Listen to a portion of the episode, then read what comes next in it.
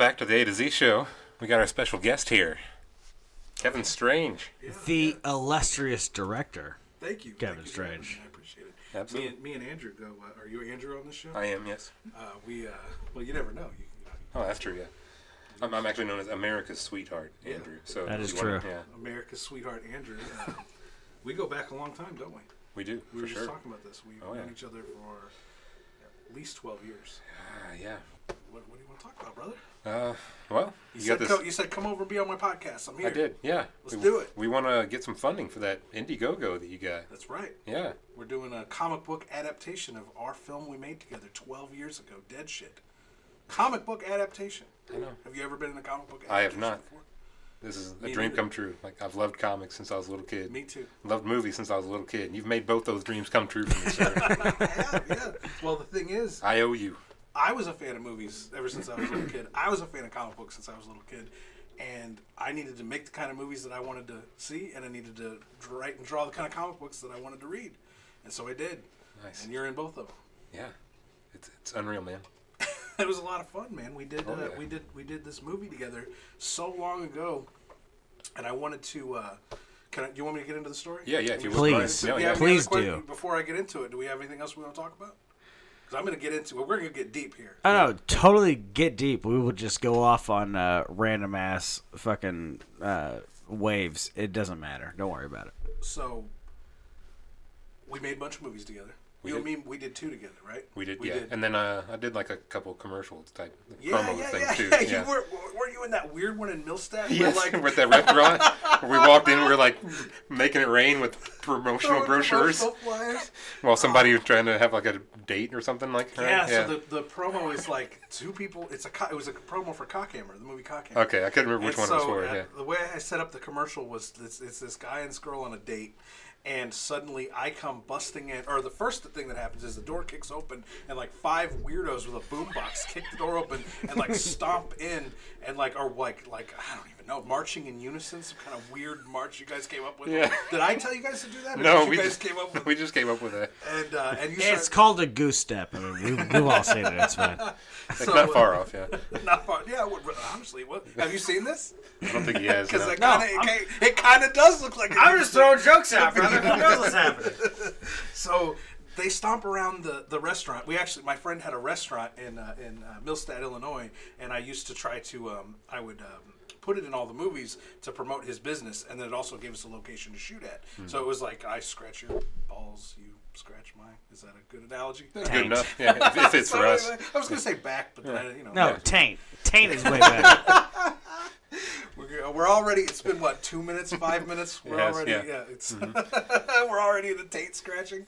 This is good. I like you guys. I like you guys. Fit in well. this is my kind of podcast. So, uh, yeah, they all stomp in with a boombox and they throw Hack Movies flyers, and then I kick the door open with a megaphone and a luchador hat, uh, mask on and a suit. I'm wearing like a suit and tie shirt. I forgot about the mask. and then a luchador mask, and I just start screaming about my like. And there's only two people in the restaurant, and I go up to their table and start screaming in their face with the megaphone about Cockhammer, my next feature film. And uh, I forgot you were in that. That's awesome. That one, that's such a weird commercial. Yeah. You know, we would do stuff like that for every movie. We would do these like weird skits and promotional videos and commercials. Uh, it was a lot of fun. That was like, um, that was when YouTube was like Real. there was no yeah it was youtube it was about anybody could put like any kind of weird homemade content on it and there really was no restrictions they didn't really care about anything and uh, it was also a lot harder to garner an audience on there you know there weren't everybody it, uh, youtube didn't come on every phone you know there weren't even cell phones that even had think had screens back then Yeah, we were yeah, yeah. talking that was 2007 2008 2009 Right. Yeah. ish uh, I but we was did not that in high we did that yet. together we did uh, you weren't even in high school yet I graduated to 2010, so I guess wow. yeah. So yeah, We're old. No, I We was are. wrong. we're old brother Yeah. Um, So yeah, we did that shit together. We did that promo together. We did uh, Colonel Kill motherfuckers. Oh, yeah. Oh where yeah, you, where you that's played, my uh, favorite one. Yeah, and you were one of the lead roles. You got to play the. Uh, I couldn't believe the it. dungeon master. Yeah. Yeah, that was a lot. Well, what what I would do when I would make these movies was, I would give somebody a small role in a movie, and if they showed up on time, They were enthusiastic. They didn't complain about the long hours, and they appreciated. You know, once the movie was over, they they wanted to come to the premieres of the movie. They wanted to watch it. They wanted to do screenings of it. I would then give them bigger roles in the next film, and bigger and bigger until they actually had starring roles in the films. And uh, so you did. You, you came and worked on Dead Shit. You came and worked on that commercial for me. Mm-hmm. Yeah. And uh, and you. Um, so I ended up giving you a big. In fact, we shot at your apartment. We, Oh, yeah. and we, we really kind of went in. Yeah, the heavy. majority of that film, like all the interiors, are inside my old apartment in Edwardsville. Yeah, that, that was that movie was so much fun to shoot. oh yeah. That was a good one. There were some that were tough to shoot. That movie was a lot of fun to shoot. What did you? I mean, this was like because you didn't have any lines in Dead Shit. No, yeah, I'm just just a head zombie. Had have you ever been on any of the commentaries? Uh, yeah, I did one of the Colonel Kill ones. You did do one. Of the, I was going to say I don't know if we, you and I have ever Yeah, we were at a. we've recorded the, if we've ever had like a documentation of a, conversation about it. Yeah, I think it was the one of the, the second or third one. I think on the Colonel Kill DVD. we did it in uh, Tim's basement. So what did you think, man? Whenever I was like, you didn't even have any lines in Dead Shit. You just got your arms ripped off. I know, yeah. It was it was a wild experience. Like we worked together at the movie theater. That's how I met you. Yeah, that's And- how we met. And you you expressed an enthusiasm for movies. I didn't. I probably gave you a copy of my first. movie, You did, yeah, Reaper. Dream Reaper. Yep. And uh, I've man, that was so cool. I was like, That's this- the song that plays in uh, Wayne's World, right? Dream Weeper, oh. I believe I can take the morning He, know, he, he lights. figured out the He inspiration did. for, yeah. for my Cracking jerk, the code. for my jerk off movie. It's- no, Dream Reaper is famous for having every single character in the film have a masturbation scene. Just before they die. Yeah, everyone. Every single one. See, that's really odd because I masturbate to that movie every time. So, I've what are the that. odds? I've been told that. That's Yeah, that was just like off the charts. I was like, I've I've got to try to do this and help you out. And you said you were looking for some extras because you had a bunch of zombies you were wanting to cast for your new film. And so I was like, all right, that sounds that sounds fun. I could be a zombie. yeah. I could I could make that work. One day at work, right? Yeah, Came out yeah, mhm. once. Yep. And uh, yeah, I, I met you in the Steak and Shake parking lot, and Eric and uh, David both showed up, Yeah. And David Wayne Black, rest Yeah. in peace. it was our. Oh yeah, damn, I forget. I keep forgetting about that. That's Oh, that's wild- where all this is going, brother. Yeah. That's where all this is going. Damn. Keep going. Yeah. No, it, it was a great day though. that was uh, the first shoot for all of us. We, that's the first time I think we Yeah, yeah, had yeah. met you. Eric, David, you. There was so many brand new people on that because uh, Dream Reaper I made with just some really close friends. Oh, really? Because I needed to. I needed to know. I, I want Dream Reaper was like my um, was like my uh, proof of concept Gotcha. that I could shoot a film, edit the film, put it on DVD, have commentaries behind the scenes, put it on a disc. Drive it to conventions and people, and actually sell it to people, and have people want to actually support my my film uh, career. And when they did, when people, you know, when I was able to make that movie, when I was able to put it on a DVD, when I when I was able to take it to conventions and sell it to people, I was like, unleash the Kraken, dude. Let's do this. And um, so I started asking everybody I knew, like, dude, I can do this. Let's let's throw a film together. Let's do it. And so almost everybody on uh, Dead Shit was brand new. Oh, yeah. Um, uh, Don Duepe, the, the Oh, arch mhm. villain of Nixon and Hogan. So Yeah. Dead Shit was like the launching. Dead Shit was like what I consider to be the real launch of hack movies. So if Dream Reaper was like a proof of concept movie, the real like genesis of the universe, the hack movies universe, was Dead Shit, and the core characters of the hack movies universe are Nixon and Hogan Right. And then their arch nemesis Don Duepe. The idea was that over the years they would always come back to Don Duepe as the vil- as like the arch villain of the universe. Okay. he would be coming in, weaving in and out of everything, and he does come back later in Nixon and Hogan's Smoke Christmas, the feature film. Don Nice. Duepe uh, appears for a scene. He has like a cameo in that movie, and. Um, but yeah, we brought him. That was Nick. Uh, I, I had met him. He saw. So I pretty much like Dream Reaper was like my um, was like my uh, calling card. Was like my um, was like a business card. I would just give that movie to anybody, and uh, and we had um, we had a really heavy MySpace present. This is how long ago. Did you Oh, even Have a, shit. did you even have a MySpace? Yeah, no, I young to totally had a MySpace, MySpace? bro. Okay. Fucking Tom was my number one friend. What are you talking about? Tom never throttled anybody's algorithms. Tom never censored anyone's speech.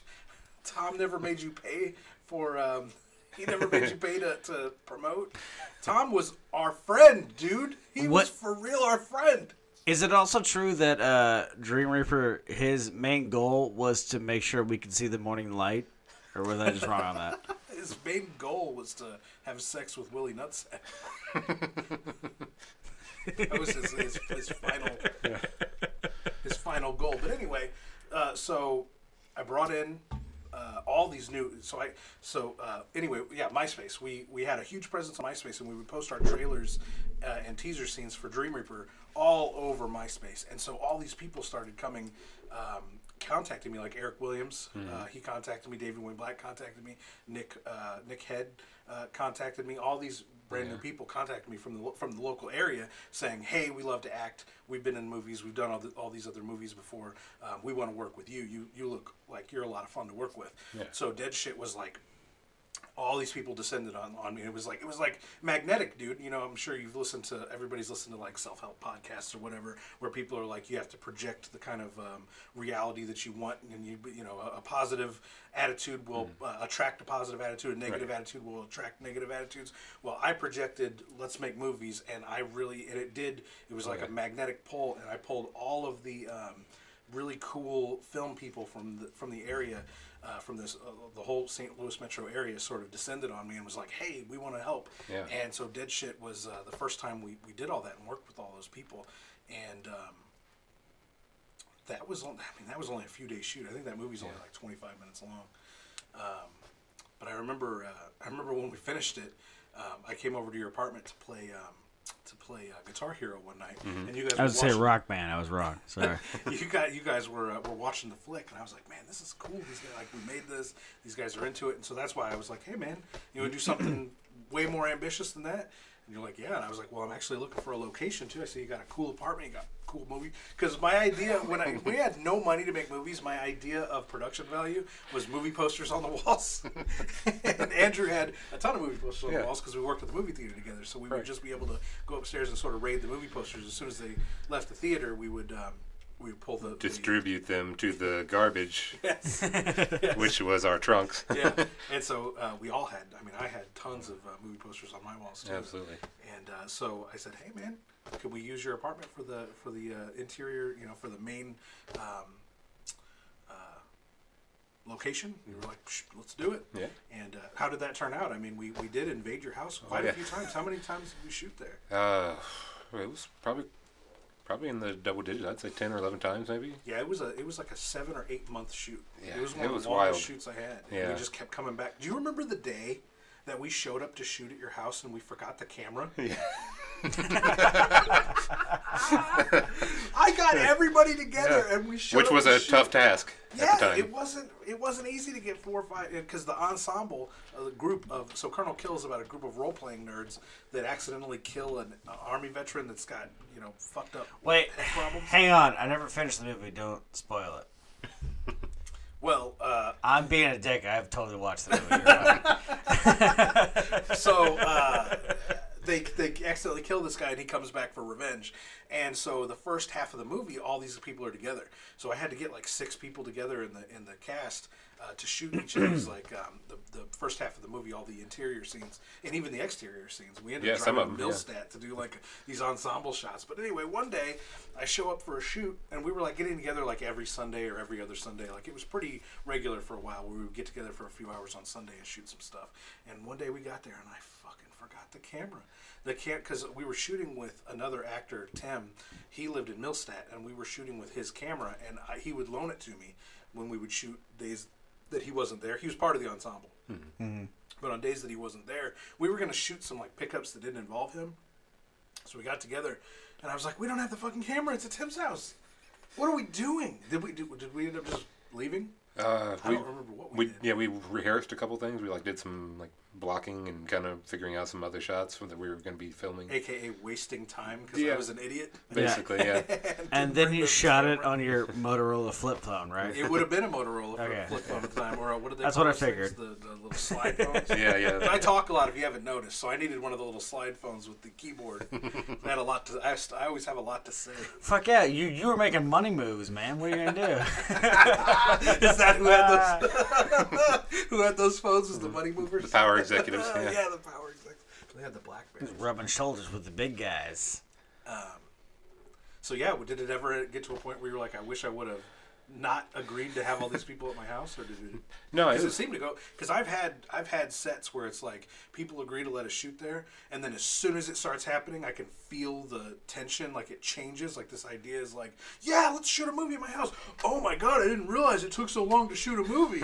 and uh, it never No, felt like that cool. with you. It all Yeah. it always felt really relaxed and fun and cool. Oh, and like, and I never felt like we overstayed our welcome. no, not at all. But- And you were always like super respectful of everything too. Like I tried. I whenever tried. we were smoking, we, like it was always uh, you had the potpourri stuff where you could you know cover up the smell. And anytime we did the kill scenes or anything like that, you always had sheets down and plastic and stuff. So like, yeah, I tried not nothing to was do. ever. I think we only did like one or two of those in the house. Most of those we I kept those outside, Yeah, yeah. so that we wouldn't mess up your house. Yeah. We did one at, at David Wayne Black's house where uh, we got we destroyed one of his rooms, and Oh, I was so mortified. And he kept telling me before and after, we're going to recarpet this room. Okay. We're gonna, re- but we laid plastic against the wall, and the idea was we did all these gunshot wounds where you've seen stip shots? So Mm-hmm. yeah. you- all those gunshot wounds where they bl- splatter against the wall. Well, at, throughout the chaos of the shoot, the the plastic that we put on the floor got pulled away from the uh, wall. Oh, shit. And so some of that stuff ran down and actually stained the carpet. And I was so pissed that I was on my after the shoot. I was on my hands and knees with uh, soap and water trying to get it out. And he kept telling me, "Dude, it's okay. We're gonna we're gonna rip this carpet out eventually anyway." And I was like, "Yeah, eventually. And until then, you're gonna have a stain from where, where I fucked up your house because I was always super."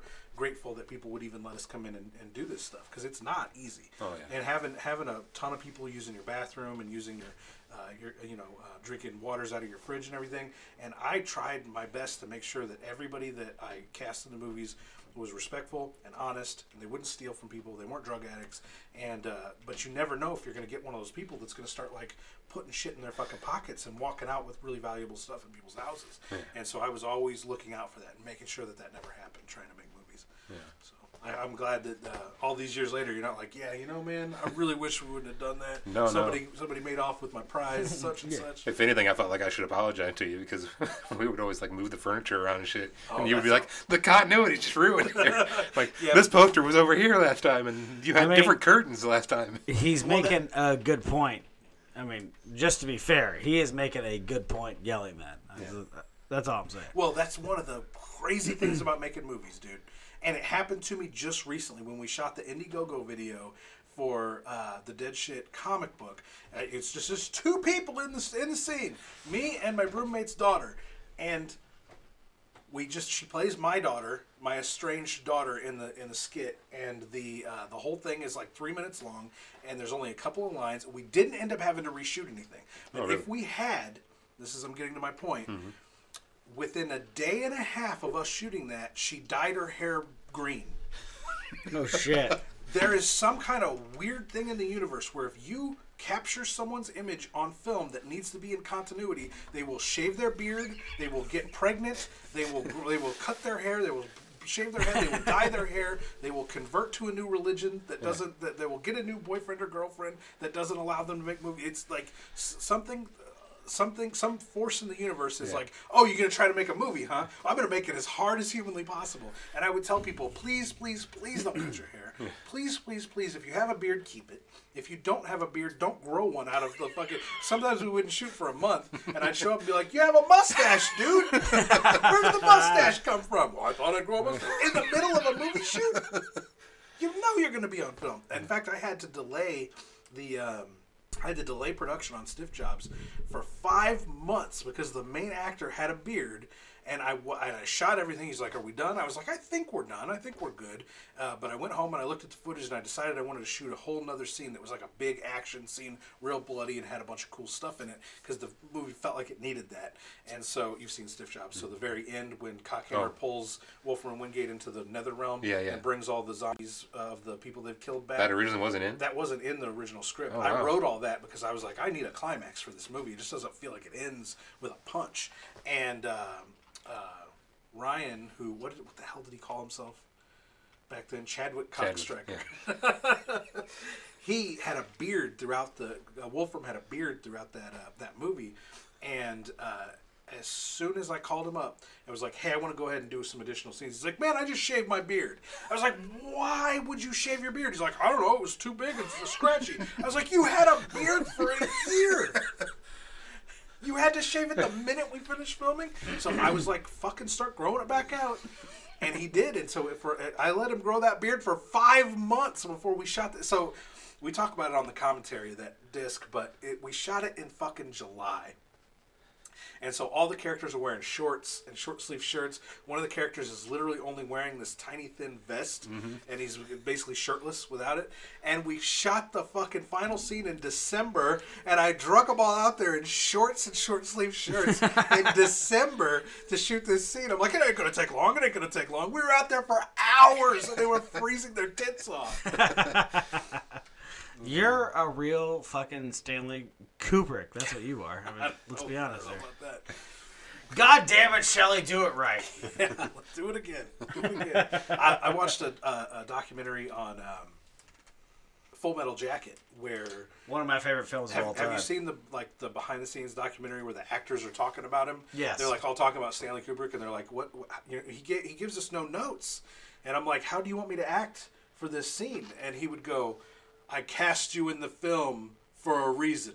Act. Start acting, motherfucker. yeah, exactly. and exactly. they would just and he would he was that like that. He would cast people. He Oh, would, yeah, he, no, he was- He didn't want them to act. He wanted them to be exactly like they were in the audition. He just wanted them to be themselves. Have you ever heard the story about uh, how uh, R. Lee Ermey got the role as uh, the uh, drill sergeant? Yeah, I think it's in that same documentary where he talks about it. He was like he just started Yeah. yelling out insults. He they- was supposed to be there for like uh, just to kind of help them along for the filming, and then he thought the guy who was playing the role wasn't good enough, so he videotaped himself throwing out insults while people pelted him with tennis balls. and he got to the they fired. Yeah, that and then he sent that to Stanley Kubrick, and Kubrick was like, "Yeah, fuck it, give it to him, man. I, Fire that guy. Yeah, That's what this let's did." let's go. Let's fucking party." now it's one of the most iconic roles in movie history. man. Oh, yeah. that dude gave himself a. That's how you give yourself a job, dude. Fuck yeah, you work for it. so anyway, um, the movies, dude. So we made movies for a long time. Yeah. I eventually got sick of it.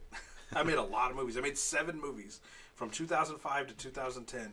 I made seven movies, and I burnt myself out Yeah. bad. I was just I was at my wits end with movies, and I decided Well, and you kept trying to top yourself too. Like eventually, at some point, that's just gonna be tough to do. yeah, Nixon and Hogan Smoke Christmas was insane. Yeah. By the end, by the climax of that movie, there's like eight characters. They're all in full monster makeup, and it's a big. You know, it's I, ju- I would just. I, I was getting more and more ambitious and taking more and more chances by the end, but it was getting Yeah. exhausting, and I still wasn't making money. And you had like it. actual movie stars flying in and stuff. Yeah, yeah, we flew few, we flew a few people in. We Yeah. flew Babette Bombshell in, and I had actually uh, bought movie tickets for uh, not movie tickets, plane tickets for uh, this dude that would go on to be in a ton of sci-fi original movies. His name's Sean John C. Boyega. Phillips. Oh, Are you familiar with Sean C. Phillips? He used to be a huge Yes. fat guy, but now he's skinnier. He's Cool Duder on YouTube. You guys are familiar with him, um, he's in Ghost Shark. Oh yeah. Have you seen Ghost Shark on Sci-Fi? Uh, he's in all those stupid sci-fi movies. Um, but anyway, uh, he, he- I ended up becoming friends with him uh, through his YouTube videos. I contacted him, and uh, he was doing like low budget film shoots. And I was like, "Hey man, can I send you some of my movies?"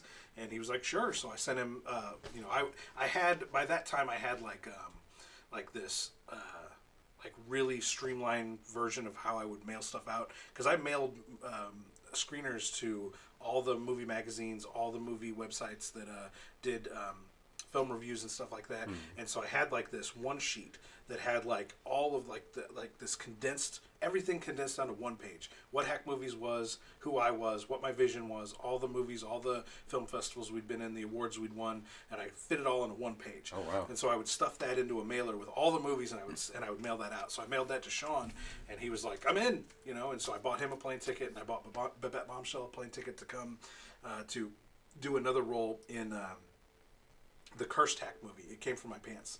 We had Oh, been, wow, we had yeah. been um, promoting this film about a penis monster for uh, it was going to be the second film after Dream Reaper. The next thing I was going to do was it came from my pants, and then we kept pushing it back and pushing it back and pushing it back, and it eventually became the Hack Movies Urban Legend, the film we would never make. And then the last thing I did was bought plane tickets for these two bigger, for me, bigger actors Yeah. um, to fly in and actually play the two starring roles in uh, it came from my pants and then that movie shoot fell apart and uh, and i like my the the one thing i'm the most proud of for, about hack movies is that once we started production on a film it, they all finished every film I, I started to make, I finished making. Hmm. And that's something that a lot of low budget filmmakers they'll get started making a movie and it'll just go on and on and on, Just three, four, five years, and it never gets finished. And so they just have all this footage and it never goes anywhere. I prided myself on the ability to start a production and finish it, and always follow through no matter what, no matter what happened. If I had to replace an actor, if I had to replace a location, no matter what I had to do, I would I would finish. Like I said, I waited five months for a guy to grow his beard so I could finish a movie.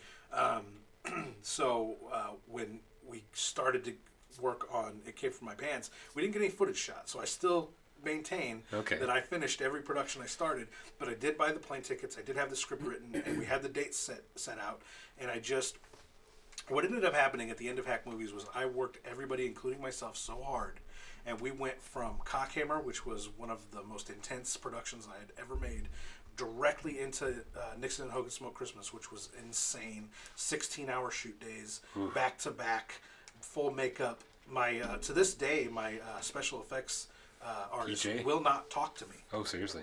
he will not talk to me because I kept him and his uh, Daughter. younger daughter out during the Nixon and Hogan Smoke Christmas shoot till after two in the morning. And his wife said, "You are never going to do another movie for this guy." She had school the next day because it was like a Sunday, and she had to go to school on Monday. And I was so I had to be put in makeup.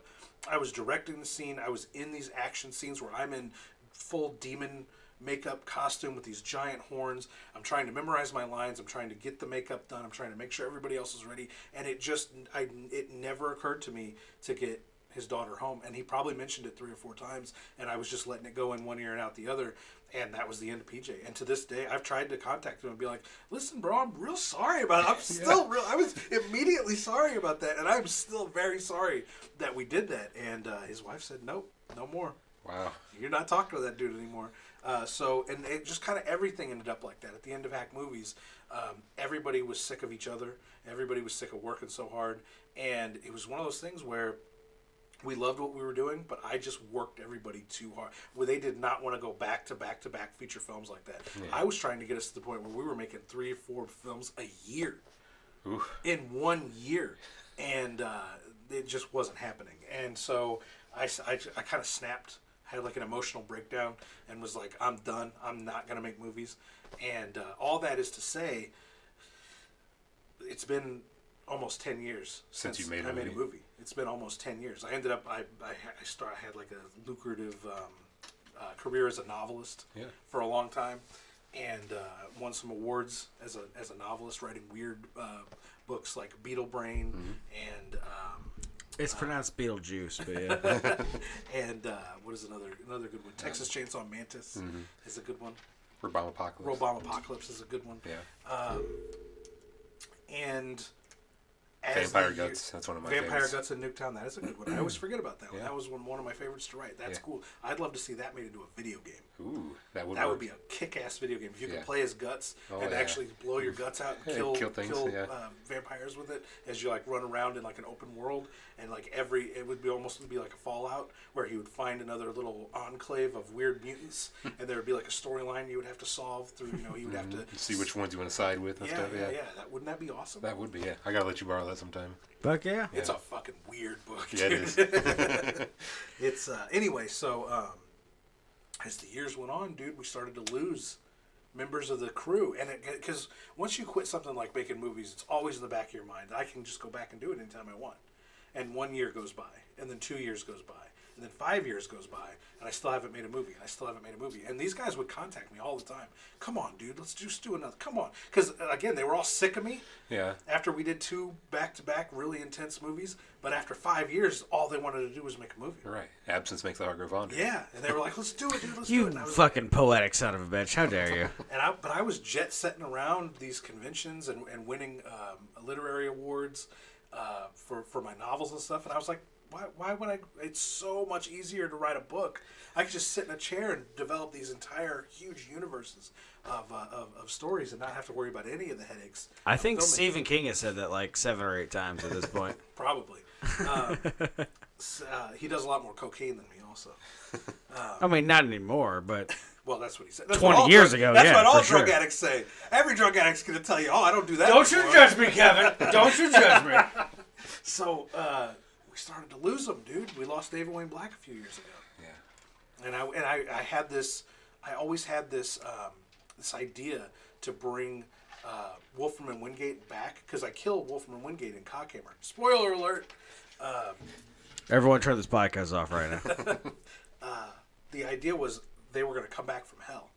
Wolfram and Wingate were going to come back from hell, and Wolfram is or Wingate, played by David Wayne Black, was like uh, he was like the pacifist throughout that whole movie, where he was like, I want to get out there. They play hitmen. They're, Yeah. they're hitman characters, and they He was the I'm too old for this shit And he kinda- was the I'm too old for this uh, trope, where he was like, I need to get out of this. I'm going to go to Tibet. I'm going to open a, a school for disabled children and shit. And then they get killed at the end. And it might seem weird that I built those characters up over two films because the Stiff Jobs is all about them, and then Cockhammer they're very central characters, and then I just abruptly kill them. And I didn't do that as a shock thing. I did that because the plan was to do a sequel to Cockhammer where Wolfram and Wingate come back, but Wingate, with the powers of hell, is now so powerful and so evil that even Wingate, who plays the ruthless, I don't care about anybody, I'll kill anybody hitman, is terrified of Wingate. And he has, he has to go find some characters in Strangeville to try to um, stop Wingate's rampage through Strangeville with all, with these demonic uh, devil powers, these hell powers, and then we lost David, and I was like, well, I guess I'm never making that movie, and that hurt, that stung. He was a good friend, he was a really good guy. Oh, yeah. and he died way too young. And I was like, well, I can't ever do that. I should, and I, and I, I was full of regret. I should have done that for him because I was he was one of those guys where I was like, I kept wanting to give him bigger and bigger roles, and um, and he was down. He, would- he would do anything I would I would ask him to do, and um, and then we lost them. and I was like, I wish I would have made that movie with them. I wish I would have given him that one more big, nice, cool, because that would have brought the the uh, trajectory, like the character arc of Wolfram and Wingate back back around to where I wanted it to be. And as it is, it's just left hanging there in the middle of their character arc. I've never been able to finish their story, and that that's hung with me for years, like that regret. And then last year we lost Nick, who was my he, was Don DeWeppe from Nixon and Hogan, and he was our cinematographer, and he was he would do anything I would ask him to do. He would go to conventions with us. He would he was the set, set decorator of most of the movies. He was Also the offered his house. cinematographer. That's where we did Dead We, yeah, right? we did every every exterior. We eventually started moving the interior to wherever we had the an opportunity to shoot at. But we would always shoot new exteriors of that house that that is to this day the iconic Nixon and Hogan house. Yeah. And um, and he was just he's a, he was as much hack movies as me. He lived it and breathed it. And he, together he and I developed everything you know of as hack movies that would that would happen in Cockhammer and Nixon and Hogan Smoke Christmas and Nixon and Hogan Meet Satan and all the different skits and things that we would do throughout the years. Uh, that was as much him as it was me. It was his passion to create my vision. Wow. I would come up with the vision and then he would make that happen in reality. And when I quit making movies to write books, he was mad at me. He didn't talk to me for a few years. He was so mad that we weren't going to keep making movies. And he went around in St. Louis trying to find um, other people to make movies with. And he did do a few movies. He uh, was the direct, director of photography on quite a few things. Oh, really? Some things that were uh, critically acclaimed. And uh, like he did a, a documentary, he did this Circus Kids documentary where he followed around a group of uh, children that, that had a, they did like a children's circus. And uh, that ended up being a pretty critically acclaimed uh, documentary and uh, but but we never did another hack movie and he, and it took him a while to talk to me because he was so crushed because he put he invested so much into it. He was like you can't walk away now. And i was like nobody wants to work. Nobody I can't schedule anybody. Everybody's mad at each other. Every time i tell somebody they're going to be a role they tell me that's not the right role for them. They want to do something different. I was like i'm sick of this. I don't want to make movies anymore and he was he was legit mad at me. He was like fuck that bullshit. That's bullshit you're saying right now. You just need to take a break and re you know get it together and then we need to make our next movie. And i was just stubborn and i just said no i'm going to go write books. I'm not going to do this anymore. And again huge regret. Huge regret because i never thought that the day would come when we couldn't just drop, do it. At some point Yeah. just be like okay fine. I've cleared my schedule for the next year. Let's make the resurgence hack movie fact, last year Nick and I talked on the phone, and we hadn't talked on the phone in years. We were we were on speaking terms again, but uh, he we didn't really have much to talk about because I wasn't making movies. But then we, we had this four hour long phone call last year, and he had suffered a stroke, but it wasn't super debilitating. And I was like, "Listen, brother, your health isn't the best. My health isn't the best anymore. We're getting too old for this shit. if we're gonna make another movie." we got to get to it.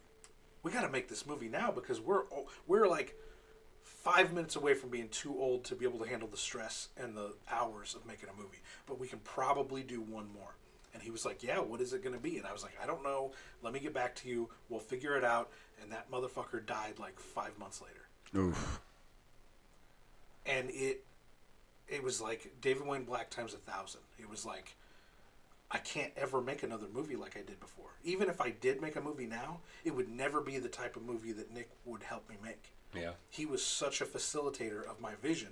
I don't know if anybody is crazy enough or has the time and focus to dedicate hmm. to my vision the way he did. Yeah. So, And you I- kept each other in rein a lot too, like just from the times whenever I was doing movies with you. So oh yeah, yeah, absolutely. I would go off on my own fucking weird way, and he would Mm-hmm. Yeah. drag me back in. He You'd be upset at a his- certain line or something that didn't go like the right one, and then yeah, he would talk to you for a bit and pull you back in. Like rein okay, back yeah. in. He he would get upset because he would get overwhelmed with his tech stuff, and I would rein him back in, and Mm-hmm. we really did work together. And people would, uh, some people, uh, he was really weird. He was a weird, weird, quirky guy, and some people were like, "Couldn't you work with somebody else?" And I would immediately snap, "No, Nick is our dude. You don't understand. I know he's weird. I know he's walking around over there talking to himself. I get it. He looks weird. He sounds weird. He acts weird. He is our dude." And I was loyal to that guy and I never stopped working with him. I worked with him up to the very last thing we did.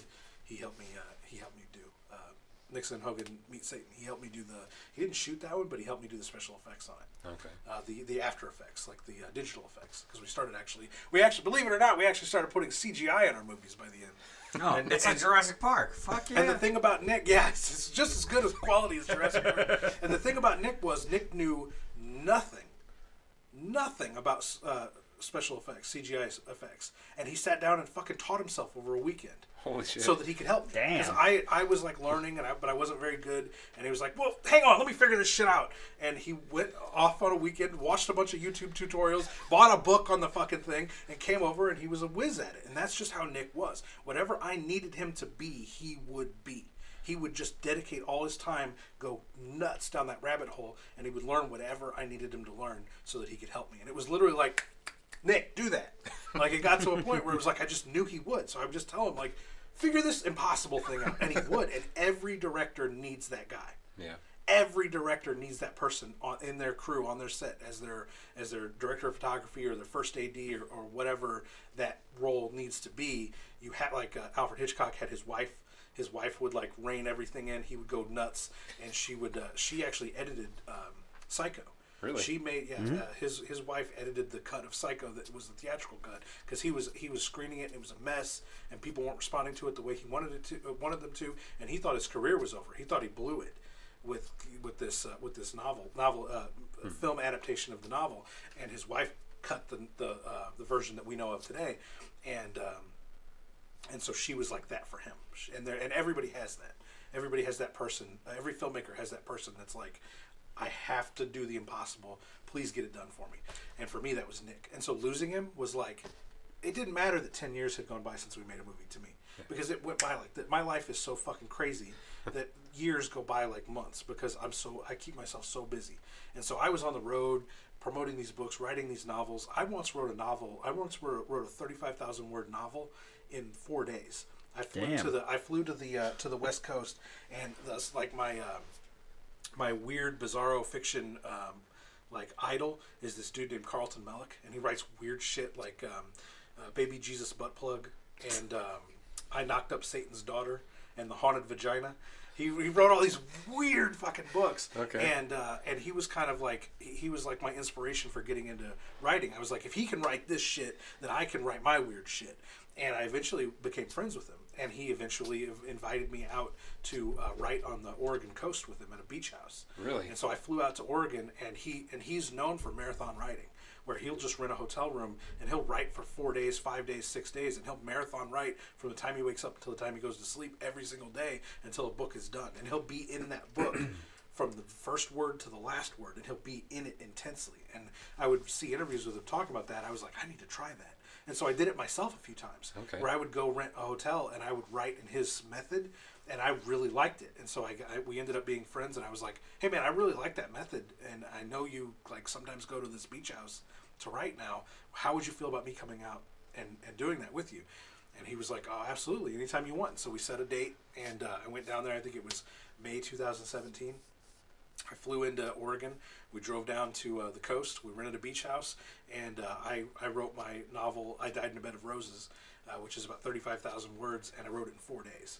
And then I started Beetle Brain. I wrote the first 5,000 words of Beetle Brain because we had the beach house for uh, seven days. Wow. And so I wrote, so four days I wrote the one novel, and then I spent the next two days writing the next, uh, a little bit of the next novel, and then we partied. And when I say partied, I mean we ate um, crab legs and watched um, uh, Jean Claude Van Damme movies on VHS. Hell yeah. The only thing, so he has this whole rule of no cell phones, no internet when he's on in a marathon. So you can't have a cell phone or internet either. If you're there, if you're gonna go in there with him, you go in dark. So we shut we shut down from the world, locked the doors. It was just he and I, and the only thing that this because it was like an Airbnb thing where we rented somebody else's beach house. Okay. And all they had was a TV, a VCR, and a bunch of VHS Rob uh, Jean Claude Van Damme movies. And so we watched GCVD. we watched Time Cop. We watched uh, Hell Hard yeah. Target. We watched. We watched. Uh, they ended up having. Um, they had the Burbs. Tom Hanks is the Burbs. Oh yeah, that's a great film, by the way. I love the You ever Burbs. I don't know that one, no. Oh, it's great. Horror Oh, comedy. the Burbs Oh, is fucking fantastic. really funny horror comedy. It's about uh, Tom Hanks's uh, neighbor gets all paranoid that these weirdos that moved in across the street are murderers. And uh, through the course of the film, Tom Hanks is like, "You're crazy, you're crazy." You're... Eventually, Tom Hanks is more paranoid than his neighbor, and it's great. It's Okay. a great. It's a horror great comedy. movie. Uh, Oh, check it it's out. fucking Joe- fantastic. Joe Dante, the director. Oh, of yeah, Gremlins, Gremlins. Yeah, he directed that movie. So um, yeah, it's a great film. But anyway, so I'm, I'm off. Uh, uh, we're on Joe Dante now, and I'm trying to. I, I was- I was on Nick. Oh, anyway, so uh, so when I say party, my kind of party is we ate crab legs and watch Jean Claude Van Damme movies. I don't do drugs. I don't drink. I am 100% dedicated to making weird shit, and uh, so I was off doing shit like that and the years just crept by and eventually 10 years had passed but that doesn't mean that i didn't always think oh yeah i can make a movie tomorrow if i want. I'll call nick and we'll get everybody together we'll get the band back together as it were and we'll do a, a, a at least one more movie. And then i got the fucking i didn't even get a phone call. This is fucking nuts.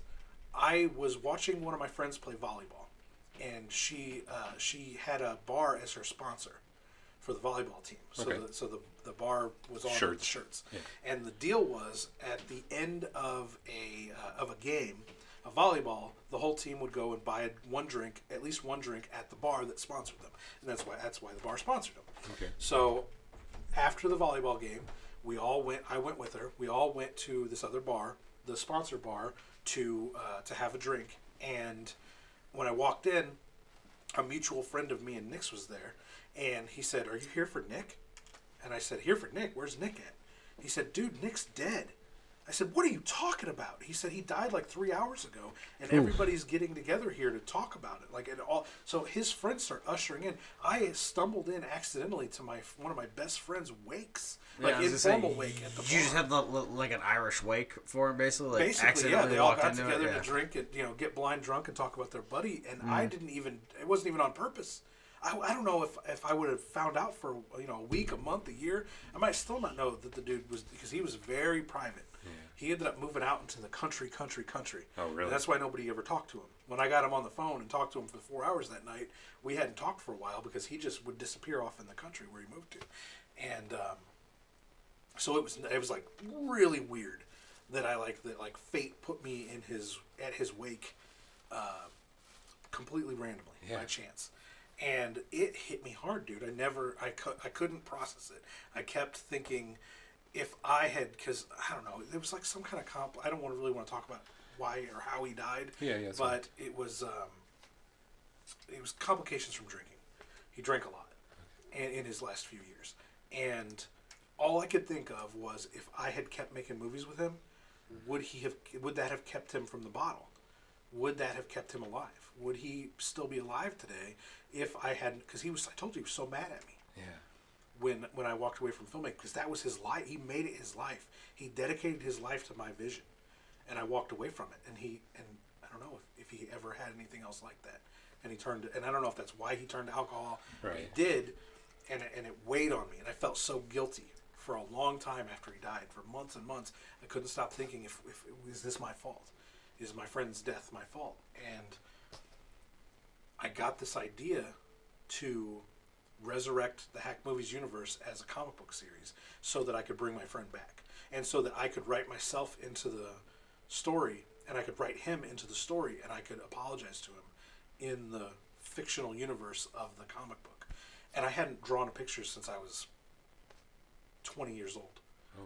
T- I totally did not have any artistic talent at all.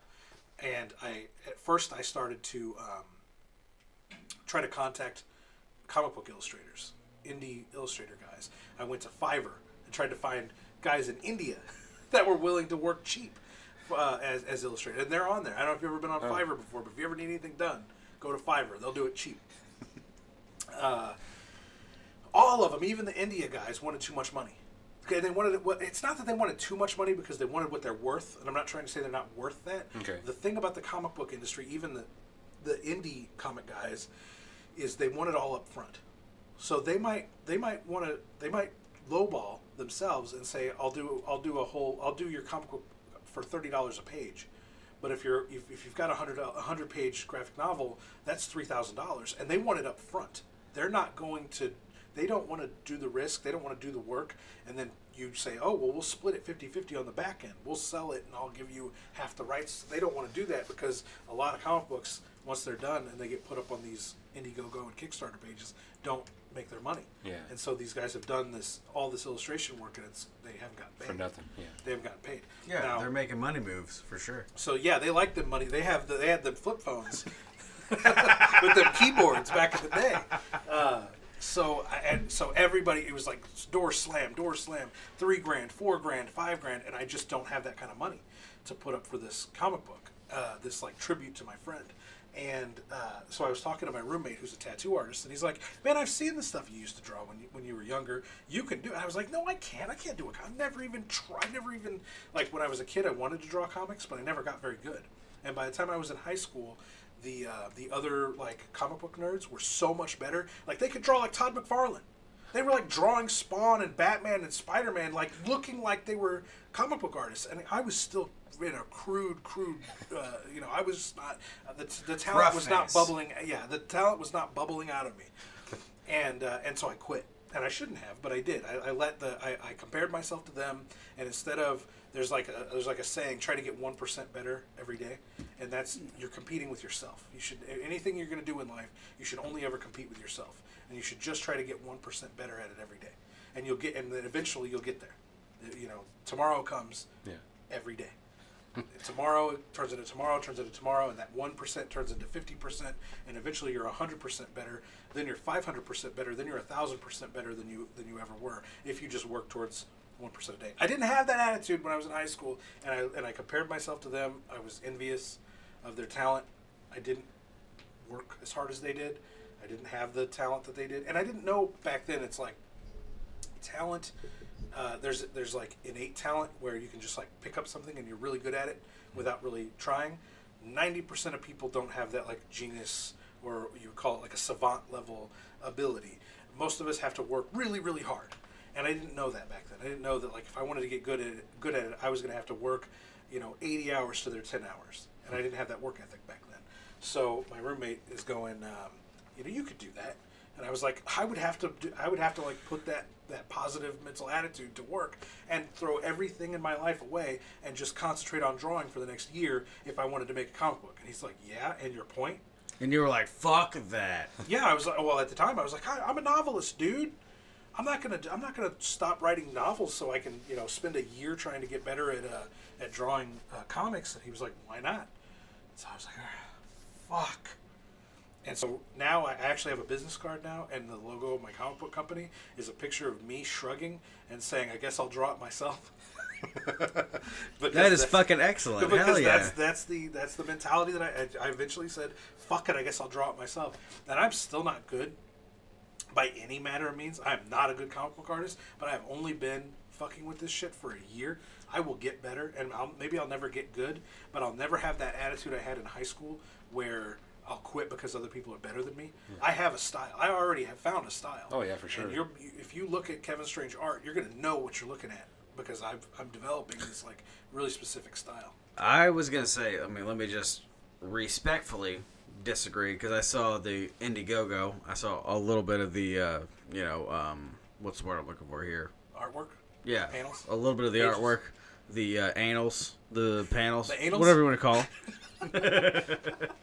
no, but in all honesty, I feel like you're doing really good artwork. I mean, I looked at what I saw. I thought it was really fucking good, and um, I mean, I understand that you want to talk shit on yourself to push yourself to a higher goal, and that's awesome. But then to say that you're not a good artist is crazy because clearly you are a good artist. So Well, I appreciate that. There's a lot better out there in indie comics right now. But the thing about indie I didn't say you were the best. I said you are a good artist, and I never will be, and that's fine. I'm going to be the best I can be. I'm going to be the best Kevin Strange artist I can be, and that's all I care about. I'm going for like a weird Rick and Morty style. I'm going for way more of an animation style in comics than I am trying to do like a like a '90s superhero Todd McFarlane or um, Jim Lee. I'm not going for that style. I'm not trying to draw superheroes. I'm drawing the weird hack movies universe, and the draw to it was so that I could do a tribute to Nick, so that I could bring him back to life in the comic books and my so I wrote the script for it, and the challenge I, I put put myself up to was draw the first split into three issues. Draw the first issue, and if it's passable, if you look at it and say this is good enough, then you'll go on and do the second issue and the third issue. And I finished the first issue a few months ago, hmm. and it's good enough. Yeah. And I'm actually almost done with the colors on the second issue. So the first issue is 32 pages, 32 full color pages. It's available on Indiegogo right now. It's the it's dead shit retold as a comic book. Hmm. Andrew is in this comic book. Oh, yeah, Andrew no, we is- actually just tweeted out the uh, uh, link for it. Awesome, thank you. Um, you're actually the main zombie that they fight in the first issue. You Yeah. make up the bulk of the first issue. How do, how do you feel about that? It's insane. Like you uh, sent me the cover art, and it's like, oh my god, that's me. Yeah. Like you can instantly like that. I mean, I, I definitely I could have done that if you would have directed me well enough. I could have done that with my arms. well, I that's the, in real life. that's the cool part Yeah. about the uh, you know we, we had uh, we had twenty dollars to throw around uh, for the for the movie back in the day. Mm. Yeah. But in the comic book uh, recreation, the adaptation of the dead shit uh, story, I could do whatever I want. Yeah. And so uh, in the in the movie, the talisman of Tiki Naya isn't really anything. It's just sort Yeah. of a MacGuffin. Doesn't really have any purpose other than to like defeat the villain at the end. Um, I wanted to give it more more meaning in this story to, to, to, to allow the this is like what the feature film version of Dead Shit would have been with, with my talent now because I've, I've, I've refined my storytelling techniques by writing all these novels for the last decade. Now I can tell a pretty good story. Yeah. I may not be that great at art. I'm a pretty good story. I'm an award-winning novelist now. So I'm pretty good at that. I'm pretty proud of my. And maybe ten years from now, I could come back here and say, come back to this award. Maybe you guys will be an award-winning podcast. No, one that's of the not biggest in the world by then. And I Nah. come back and say, look, I'm an award-winning artist. Yeah. And maybe I'll actually be proud of my uh, my art skills instead of just saying, yeah, I guess I'll do it myself. Um, No, I think you, you should keep that though. I actually kind of like that sort of like punk rock, sort of like you know, pull yourself up, sort of. Uh, uh, what's the word I'm looking for here? Attitude, mentality. Attitude. Thank you. Yes. Yeah, exactly. that's how that's Yeah. how we've done everything. That's how we did the movies. That's how I did the Oh, novels. see, see, I actually am somebody who owns a DVD copy of Dead Shit. So you know, I mean, I am technically a fan. I have one. Yeah. There's one. Yeah. One Still. still exists. one we call it we call you hack minions. Hell yeah! There's one hack. minion. I am minion the existence. one hack minion. I'm the one hack minion who is also praying to God I can somehow get a role in someday. Maybe in the comic book. I don't know. That's About, fine. I don't know if there'll ever be another movie, but Eh. Hack Movies has been resurrected as a comic book universe. There we go. And We're all good. Andrew and Andrew did get a starring role in the uh, in the first issue. Yeah. What did you think when I first started texting you those pictures? It was really wild. Like, it, like you said, that Zach mentioned also. Like, it, it's, it's better than I expected. You know, and it's like you- it's only getting better. Whenever you got me the full PDF of the comic, it's like, holy shit! Like you can tell. Like even with the the full color on it and everything, it's it's it's really cool. Yeah, and Did okay. yeah, uh, man, it just Passable.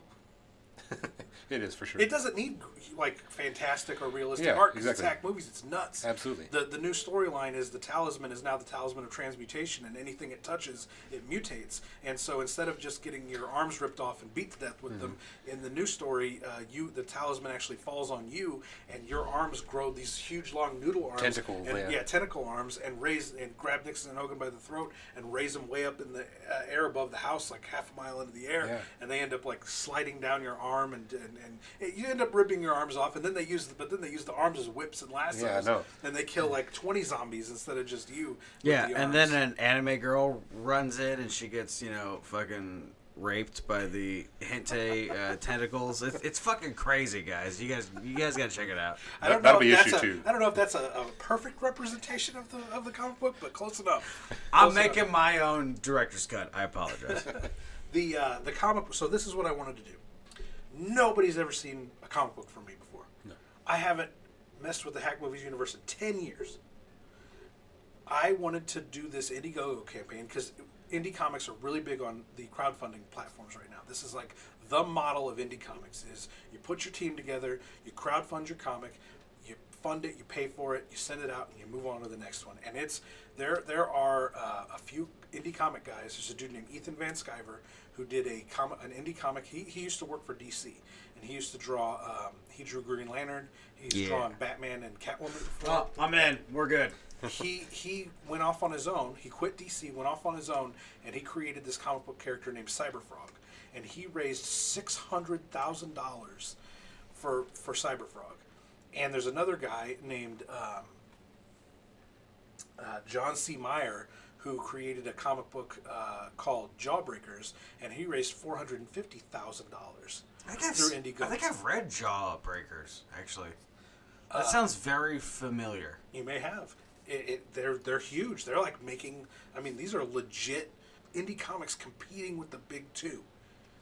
They're, that's how big indie comics can be right now. Oh, yeah. and no, of so course. I was like, okay, I'm gonna jump into that model, but I'm not all that good.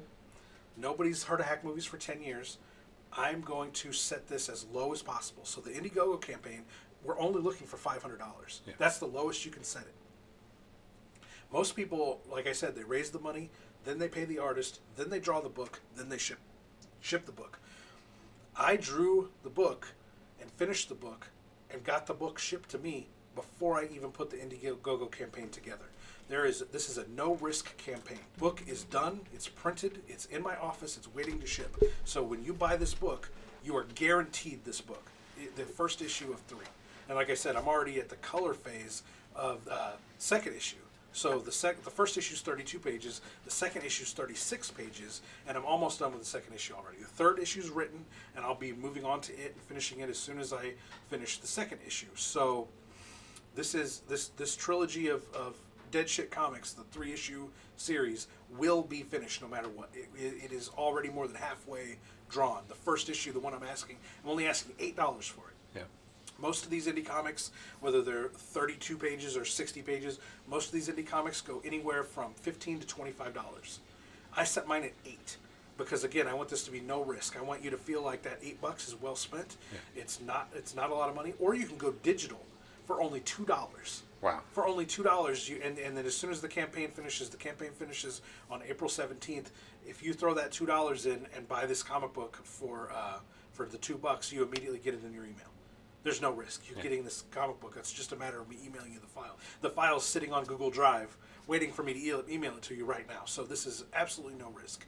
And I hope that when you read the first issue, um, I do this weird thing where um, I am a character in the comic book in the first uh, part of the of the of each issue that sort of introduces you to the world and introduces you to the characters. And I talk about Nick's death, and I talk about how I wanted to bring Don Duepe back and have him fight Nixon and Hogan again as a uh, as a, a, respectful send off to my friend, and the ability to resurrect him as a character and still be able to communicate with my friend in some weird way through the the comic book through the through the medium of art. And while we made films together, I still feel like there's an intrinsic connection between Absolutely. uh, the films and the comics that are going to allow me to sort of um, keep that connection with my friend alive and keep Nick's memory alive. So you're not only helping uh, support a really cool, weird comic book, but you're also helping me keep my friend's sort of spirit alive. Yeah. And this is um, again like since this is like the feature retelling of it, the third comic goes completely off the rails. Is nothing like the movie ending. Nice. So the the third act of this comic, the third issue, is going to be so fucking weird, Oh, and. Don DeWepe ends up so fucking cool. Because again, like I made this comic for Nick. Yeah. This is Nick's show, and so I have this arc for Don DeWepe where by the time we get to the third issue, Don DeWepe is so fucking cool. If everybody doesn't love him in this comic, I didn't do my job right. By the end, you should be like, "Fuck yeah, Don DeWepe," even though he's the villain. um, yeah, so that's my pitch, man. That's Man, the I that's can't the wait. history of hack movies. That's the whole reason I started making comics. I barely let you guys talk. No, that's great. We did an hour and a half before you. Is there anything I missed? Is there anything you guys want to talk about that's not that? Can I ask you some uh, You can questions? ask me as many as you want. Excellent. Okay, so you're uh I don't want to say ex filmmaker, but uh you were a used to be filmmaker. Does that sound less shitty? I am a I'm a filmmaker on hiatus Fair. Okay. So you're a filmmaker on hiatus for hi- ten years, Okay. twice as long as I made movies. Let me ask you uh give me just off the top of your head, you know, no thoughts, That's no easy. no I don't have any of those anyway. no judgments. Give me three favorite filmmakers. Sam Raimi, Peter Jackson, and Quentin Tarantino, and Kevin Smith. There's four. Okay, Those now are like my four big influences. Now- those are the those are the people that influenced me to take my violence to the absolute extreme, to the point that it's like slapstick, like uh, Warner Brothers cartoonish. Like I don't, I'm not, I'm not the guy that would like. I never wanted to hang out on those gore sites online and like look at dead bodies and like and like violence and stuff like that. That stuff freaks me out. But you show me like Peter Jackson's Dead Alive, where the baby like rips out of the zombie mother's face. I love Dead and Alive. That shit is so fucking funny to me. I love monsters and I love gore, but I'm a pussy. Okay. I don't like I don't like ghost movies because they scare me. All the stupid jump scares catch me every time, and I'm like ah ah ah. That's not fun for me. I'm just like ten seconds from. I'm a I'm a large man for the podcast audience. I'm a fat man. I can't afford to be scared like that. I'm two chicken wings away from a heart attack as it is. so I like my monster movies to be weird and over the top and funny.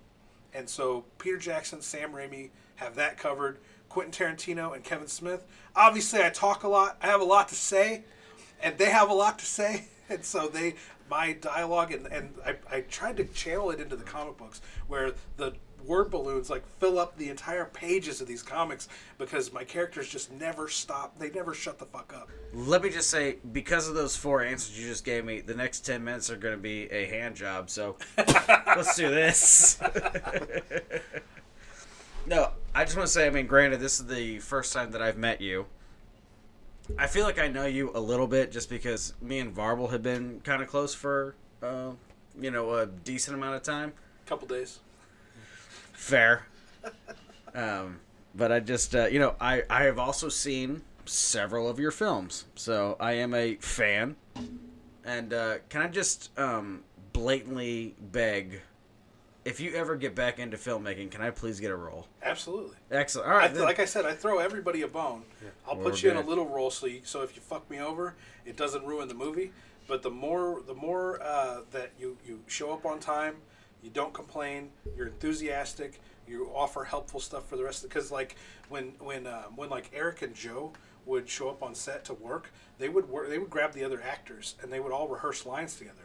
And I'd wander around trying to look for my actors, and they'd all be doing their lines together, like without me even having to prompt them to do it. That's the kind of stuff that gets people more roles in my movies. So if you show up, like I had this one person, I'm not going to name names, I'm not going to say who, I'm not even Andrew say- Varble. no, absolutely not Andrew. I had an actor literally tell me, "Can't we shoot this at my house? Uh, we're just shooting it against a white wall. What mat? Why does it matter what wall? Let's just do all my stuff at my house, so I don't have to be here." Yeesh. Never worked with that actor again. I mean, I was just Never making. invited them back. I was just doing a bit, but I, I, will, I will say that I. I didn't really mean it, but you know, now that we're talking about it, I was just doing a bit, but I, I will say I was in musical theater for seven years. So there you go. Well, I, I've always wanted to do a musical. so- Did you really? Yeah, We never got a chance to do a musical, Uh, unless you count our masturbation scene together. I mean- a musical. We were, we were making quite the noises. So we sure were. Man, we shot that forever too. Like it, we people, shot it and shot it. people were like, Throwing "Man, the scene." does not count as music. People were like, "Oh man, this the scene goes on for a while." I was like, "You should have been there for when we filmed it." we went through like four bottles of conditioner. Let's get it from this angle. Let's Yeah. get it from that angle. No, I had a great moment with with my girlfriend at one point, like when we, we moved into our new house, where she saw the DVD of Dead Shit, and she goes, "What the fuck is this?" And I was like, "Oh, that's a movie kind of that porno uh," is this? I was like, "That's a movie that uh, Varble's in." And she's No, like, it's not a porno. Listen, Really? it's about a guy that fucks a zombie girl. And what kind of porno is this? It's way different. You don't understand. Get out of my house. I, I made her sleep out on the lawn for Oh, two no. days just to teach her a lesson. Jeez.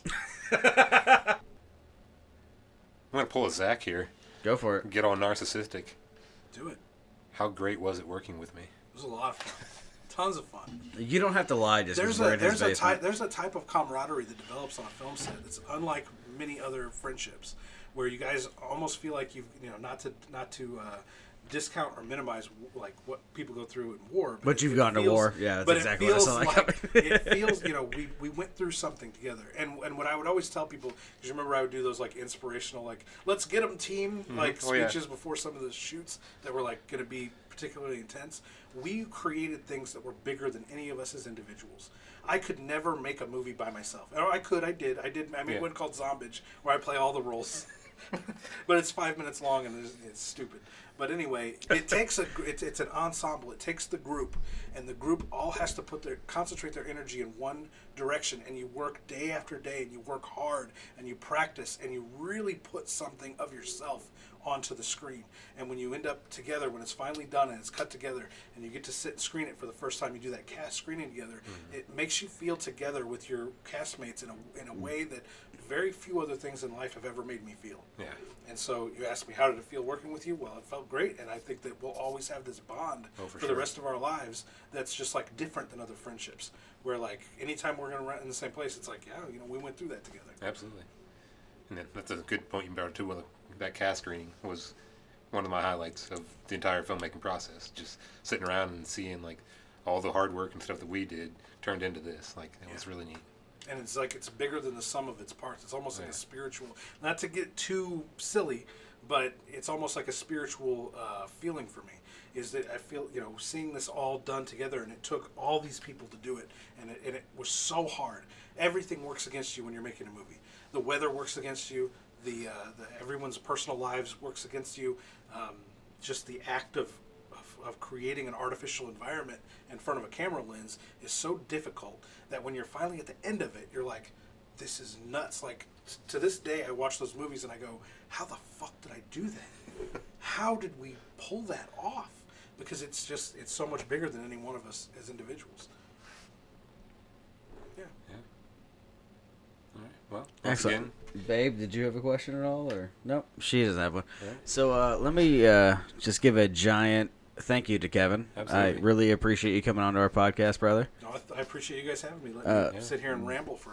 Do you want to plug a little bit? I mean, let's- feel go out feel free. How, how do Hit they it. find you on Indiegogo? Yeah, you, you can search for Dead Shit on Indiegogo. Hopefully, these guys uh, put up the link on the to the podcast. It happened about three hours ago, Bubba. So uh, that's that.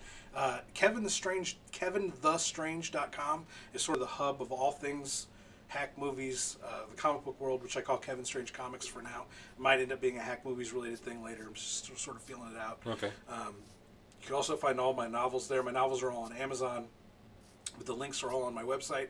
And I have a, a newsletter that you can sign up for really easily. There's a there's a form where you can sign up for the newsletter, and that you'll just sort of get everything from me. I, I send that out. I try to send it out once a month. Sometimes it, I go two or three months without sending anything out if I don't if I'm not working on anything at the time. But uh, if you sign up for the newsletter, you'll any like real pertinent stuff that happens uh, in the in the Strangeville universe, you'll be contacted. Um, and that's really the best. I, I'm, I'm not not a big fan of social media. I'm on a few of them. Um, I'm actually going to try to make a concerted effort over the next year to really push Instagram because I think that that's the best medium for the comic for a comic book creator. I'm actually going to do some web comics that are just exclusive to Instagram. Excellent. So um, if you want to follow me on Instagram, search for Kevin the Strange on Instagram. That link is also available on the website. You can find that. Um, I'm on sporadically on the other social medias. I do have a YouTube channel and whatever. I've, I've had my own. There's podcast episodes on um, the uh, the website where I used to do. Um, uh, readings. I used to do audiobook readings of the uh, novels, and I did them like weekly, like serials, where I'd do a podcast and then I'd do like 20 minutes of a novel, and then the next week I'd do a podcast and do another 20 minutes of a novel. Oh, neat. And so you can like listen to my novels. Like, That's in a- awesome. like serialized. Um, and I did maybe four novels that way, but that's really hard. Doing an audiobook sucks. Oh, Having to do all those voices and everything, and, and an audiobook sometimes takes four, five, six hours, like edited. Yeah, yeah. those things are long and uh, that takes it out of me. So i kind of stopped doing that. There's a lot of my novels that haven't been it's like on my to-do list that never ends. My this the straight the to-do list for strangeville is never ending uh, but yeah so kevinthestrange.com has a bunch of stuff audiobooks links to the novels uh, you can uh, buy all the hack movies they're back for sale again Nice. um, they were gone for a while they Yeah. couldn't, you couldn't buy them and uh, i found a, a website that um, will mass produce them for me so Oh, really? you go to the website you um, Okay. So it wasn't anything where you lost any footage or anything. no, no, no. Oh, I just it was I just wasn't because I used to burn them myself. I would burn the discs myself, and if you ordered, uh, you know, I had like a PayPal link, and if you ordered a hack movie, I personally put it in a mailer and mailed it to you. Well, I found a service that'll do that for me now. So And then buy you it- sold out. Yeah. Yeah, then I sold out to a service, and now if you buy a hack movie, they package it and they send it to you, and I don't have to do the actual uh, footwork on that. So. Um, Thanks, corporate. yeah, thank that corp- corporate Strangeville come to the rescue. So yeah, man, KevinTheStrange.com, you get all that stuff. All right. Okay, now real quick, I have one very important question to ask Kevin. Okay. Kevin, Yes. favorite DC superhero? Uh, favorite DC superhero has always been and always will be Batman. I We're think- good. I think We're Batman- good. We're good. I think That's fine. Batman is one of those weird characters like the samurai, where there can every generation has a Batman. Every generation has a Batman versus the Joker. That's just a it's a timeless story for some weird reason. Like a guy dressed up as a bat. You would that's so stupid. You wouldn't think that that is like somehow this like timeless iconic character, but it is. Batman is so fluid; it works with every generation, and it will work with every generation to come. There will always be a new iteration of Batman, and every iteration of Batman is cool. You go back to the Adam West Batman, cool. You Love go to the, the 80s Tim Burton, Michael Keaton Batman. Fucking cool. great. The Christian Bale Batman, eh, but cool. It was his voice was fucking terrible. That was well, his voice was terrible, and the fact that he couldn't invent shit on his own kind of irritated the fuck out of me. yeah, but Heath Ledger's Joker, fantastic. I think The Dark Knight is the best of any any. I think that's the best Batman movie. I'm kind you- of were you more uh, no. The fan? best Batman movie was Mask the Phantasm. Oh, but- okay. Well, the animated series I think is the best. That's uh, what was it? What was Tim? Uh, who, who's the producer of uh, Tim Lim? Is that the? I forget the producer's name, but yeah, he, he created. I mean, that's where Harley Quinn came from. Was Yeah. Mm-hmm. Batman the animated series? There are some. I mean, uh, I, I was first introduced to uh, Clayface and uh, Man Bat and uh, You know who voiced Clayface in those uh, animated films, didn't you? no, who? It was um, This is maybe one of the only things you're going to stump me with because I know my fucking movies. it was the original player of uh, Hellboy. Really? Not not what? Ron Perlman? Yeah, That was Ron. that was Perlman? Ron Perlman, Are you serious? Yes, That 100. makes percent Clayface even cooler. Yeah, I know, right? How fucking cool is that? shit? They ended up winning an Emmy for, for the animation for the Clayface. Yeah, series. for uh, Heart of Ice. That's what they won an, an Emmy for. It was um, uh, Mr. Freeze's backstory. that was a fucking good one. It's it, it, it's an amazingly poetic, fucking uh, Shakespearean story. Fuck it's yeah. beautiful. You know what another good one was? Hmm. Under the Red Hood. One of my favorite ones of all time, man. I, That's s- a I still good- read the Red Hood and the Outlaw comics to this day. I think they're fucking amazing. Jason Todd is one of my favorite Robins of all time. So uh, I just fell in love with Man. Kevin, just so everybody knows. Man of my own. I'm gonna be replaced. You're gonna probably be the no, new permanent host. Hey, it's the K to Z podcast, everybody. K to Z podcast. You heard it here, folks. It still sounds like on. A to Z. It's got that A in it. K to Z, the A to E. Who knows what's gonna happen? We're just swapping partners. K to Z and A to E. We'll just There we go. Away. Okay. Varble and I'll just talk about fucking Sanderson books and it'll be great. There you go. All right, guys. Uh, let me just give one more giant thank you to Kevin. Really appreciate you coming on to the podcast, brother. Thank it you, was uh, been a lot of fun. Hell yeah. Make sure to get out there, get on that Indiegogo. We just tweeted it out. I mean, by the time you hear this, it'll be last week, but still, it was just tweeted out. Tweet it out just last week, gang. But yeah, make sure to get up on on that. It was also in the um, description of the podcast, and uh, do anything you can to support not just Kevin's, but any kind of uh, just fucking punk rock, awesome uh, comic books. Just get out there, throw some money at it. Let some artists make, let some artists be artists for the love of God. Can I give a few shout outs here? Of course, Uh, please. for the in the indie comics world, the guys you need to look for right now. Doug TenNapel, the creator of Earthworm Jim, he's doing a new comic book. I fucking called, love. That's one of my favorite games of all time. well, I love do- Earthworm Jim. He's doing Jim. a new series called Bigfoot Bill that he's going to turn into a video game. Fuck. And, and if you got in on the campaign, which you did not, uh, Nope. maybe he'll do it for the second one. But he's actually building us a level of the, the Bigfoot Bill video game that's going to be playable uh, when the campaign is uh, is completed here in the next couple of weeks. Um, and I got in on it, so I get to play the Bigfoot game, which is which is done with the same creators, the same uh, game designers as the Earthworm Jim, the original Earthworm Jim. well, why don't you brag about it? So look for Bigfoot Bill and uh, Doug TenNapel. He's on YouTube, does a bunch of shows on there. He's awesome. I was actually on his show last week uh, talking to him about uh, comics and art and everything, and uh, and Earthworm Jim. Uh, that's a good one. There's another one. Um, a dude named Donald DeLay and Nasser Rabbi are doing a really cool throwback. If you're a fan of like, um, if you're a fan of uh, Lobo. Uh, or I fucking Trencher love Lobo. Fuck yeah, I love Lobo. or Trencher if you're a big Image Comics guy. Like uh, you're probably too young for that. Back in the mid '90s, there was a series called uh, Trencher through um, uh, through Image that was really cool, and, and they're doing uh, a, a comic like a '90s throwback comic called um, Brutus the Badass. That's definitely worth checking out. That's one that I backed. Um, there's a dude uh, talking about. Um, Batman the Animated Series, there's a guy named uh, Josh Howard who does a really he, he does like a stylized cell animation style of, uh, of art that s- reminds me a lot of Batman the Animated Series from the from the art perspective. Right he on. did a series that made him famous called um, uh, Dead at Seventeen.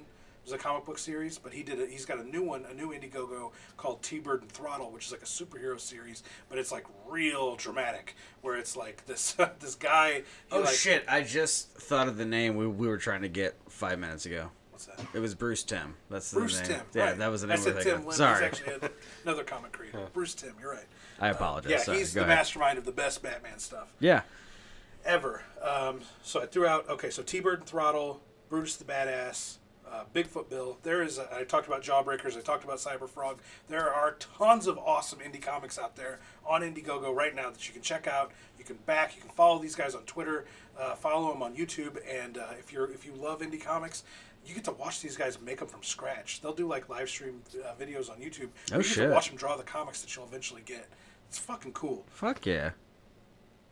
Yeah, that's, that's all I got. All right, guys, get out there and fucking support indie comics because that's what keeps the fucking business going, and that's what matters. Varble, you got anything to say? No, I'm good. You all set? Yep. All right, love you guys. Thank you, Kevin, and you all have a great night.